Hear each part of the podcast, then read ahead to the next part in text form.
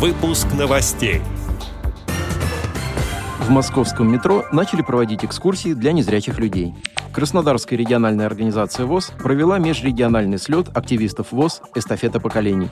Теперь об этом подробнее. В студии Антон Агишев. Здравствуйте.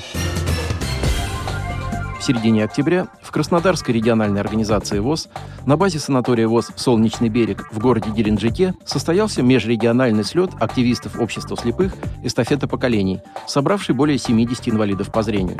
Участниками слёта стали представители 20 местных организаций Краснодарской РУВОС, а также их коллеги из Адыгейской, Астраханской, Волгоградской, Крымской и Ростовской региональных организаций ВОС. В первый день слёта состоялось торжественное открытие мероприятия и музыкально-развлекательное программа. Во второй день на круглом столе председатели региональных организаций ВОС в режиме видеоконференции обсудили и раскрыли тему «Социальная политика государства и деятельность ВОС. Достижения, проблемы, перспективы развития и взаимодействия. Реабилитация незрячих, проблемы и перспективы». В ходе работы круглого стола выступили председатели всех региональных организаций ВОС, принимавших участие в слёте. Затем прошла дискуссионная площадка «Труд, информация, молодежь», посвященная трудоустройству и занятости инвалидов по зрению. Приглашенные коллеги из Москвы ознакомили участников слета со своими направлениями работы. Так, специалист КСРК ВОС Николай Забенькин провел презентацию возможностей голосового портала «ТимТок» для организации и проведения мероприятий в дистанционном формате. Менеджер отдела тифлотехники Иван Аняковский прочитал видеолекцию о роли современного технического оборудования в реабилитации инвалидов по зрению.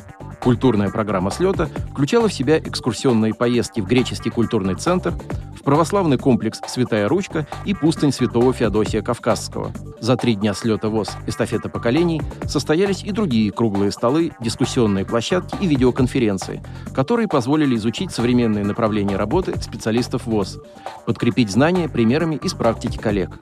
Все участники выразили уверенность, что полученные знания помогут организовать работу в региональных и местных организациях ВОС на более высоком уровне. Экскурсионную программу для людей с нарушением зрения разработали в московском метро. Первую прогулку с гидами по столичной подземке провели в середине октября этого года. Участникам экскурсии рассказали о станциях Площадь Революции, Маяковская, Белорусская, Новослободская и Комсомольская. Информацию адаптировали специально для людей с нарушением зрения. Незрячие и слабовидящие экскурсанты узнали об архитектурных особенностях станций и тактильно изучили некоторые скульптуры и элементы дизайна.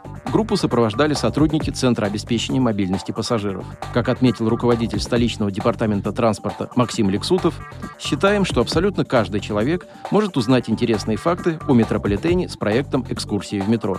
Напомним, что недавно на турникеты всех станций московского метро добавили тактильные надписи «Вход». Указатели, нанесенные шрифтом Брайля, появились также на колоннах экстренного вызова в метро и МЦК. Кроме того, на 52 станциях увеличили уровень освещенности.